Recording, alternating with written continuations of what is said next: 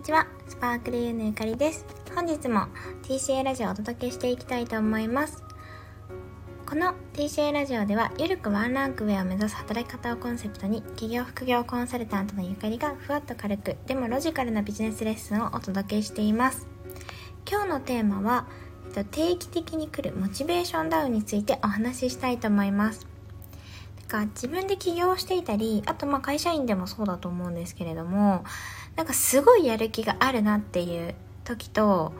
なんか、ここしばらくモチベーション下がってるなーっていう、なんかマンネリ化しちゃったなとか、モチベーションダウンしちゃったなっていう時ってあるんじゃないかなと思うんですね。で特になんかあの女性の方中心にビジネスを教えていると結構そのモチベーションの変化って大きいなというふうに感じます。なんかそのモチベーションが上がったり下がったりするのをどうコントロールできるかによって、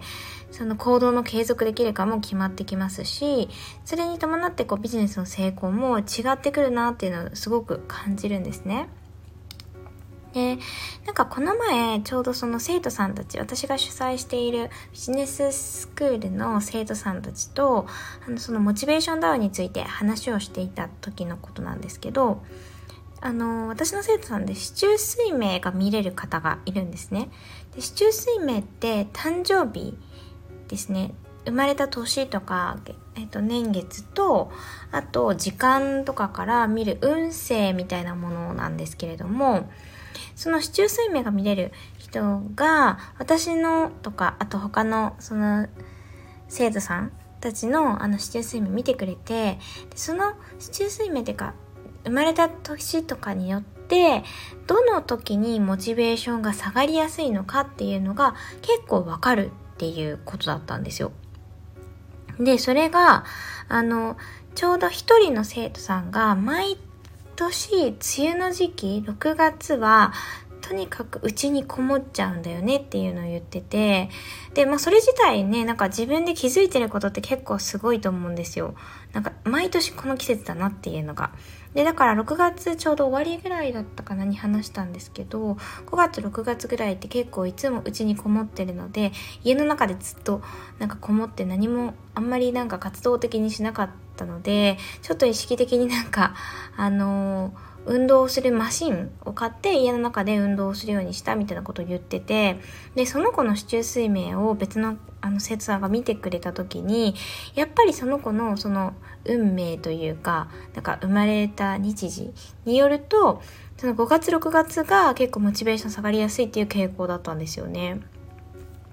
で、それで見てもらったら、私は、えっ、ー、と、10月、11月、秋ですよね。が結構モチベーションダウンしやすいよっていうことだったので、なんかこう、モチベーションが上がったり下がったりするってことで誰にでもあると思うんですけど、その、なんか下がった時に、この時期って下がりやすいから仕方ないって思えるかどうかによって、なんか気の持ちようだと思うんですけど、自分の気持ちってだいぶ変わるよなって思いました。で、そのモチベーションが下がってしまう時期、ちょっとうんと、まあ、運勢が下がってしまうというか、そういう時にどう過ごせばいいかっていうことを生徒さんに聞いたら、なんかどちらかというとインプット、アウトプットをすごいたくさんするというよりは本を読むとか、インプットするとか、自分に向き合うとか、そういう時間に使うととてもいいということを聞いたんですね。なので、なんかその、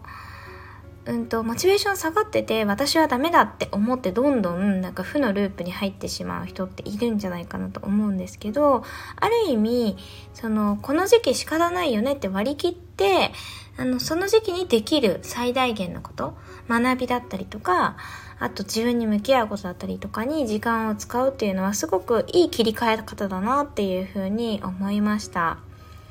ちなみにそれによるとなんか年単位でもあるらしくて、私は2018年、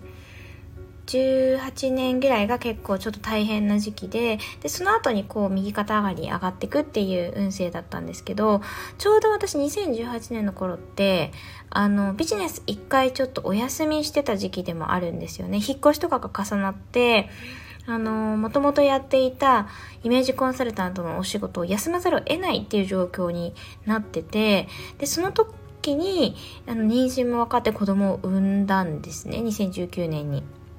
で、それを生徒さんに言ったら、すごくいいらしくて、その、子供を産むっていうのは役を落とすとも言われていて、なんかその、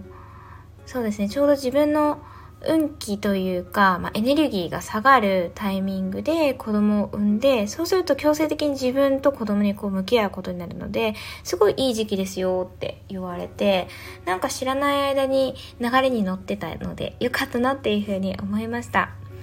で、この占いとかって、あの、信じる方も信じない方もいらっしゃると思うんですけど、なんか自分の気持ちを切り替えたりとか、前に進めたりとか、または、何ですかね、こう自分を責める方向に行かないようにするためには、すごく、なんか役立つものだなっていうふうに思っています。なので私自身は占いに詳しいわけではないんですけど、結構生徒さんには占いをやっていたりとか、それこそ星読みとかにが得意な方とかもいらっしゃったりするのでそういう方のなんだろうなあの話を聞きながら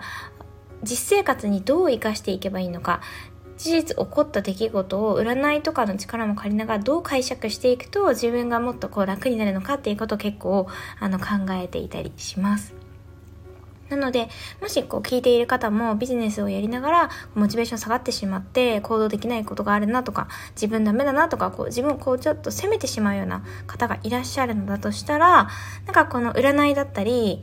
うーんまあ何でもいいんですけどそういう他のものを使ってモチベーションが下がった時もじゃあ切り替えて違うことやろうとかっていう風になんか自分を責めるのではなくて前向きに捉えられるといいんじゃないかなというふうに思います。ということで、本日もこの辺で終わりにしたいと思います。本日もご視聴くださってありがとうございました。バイバイ。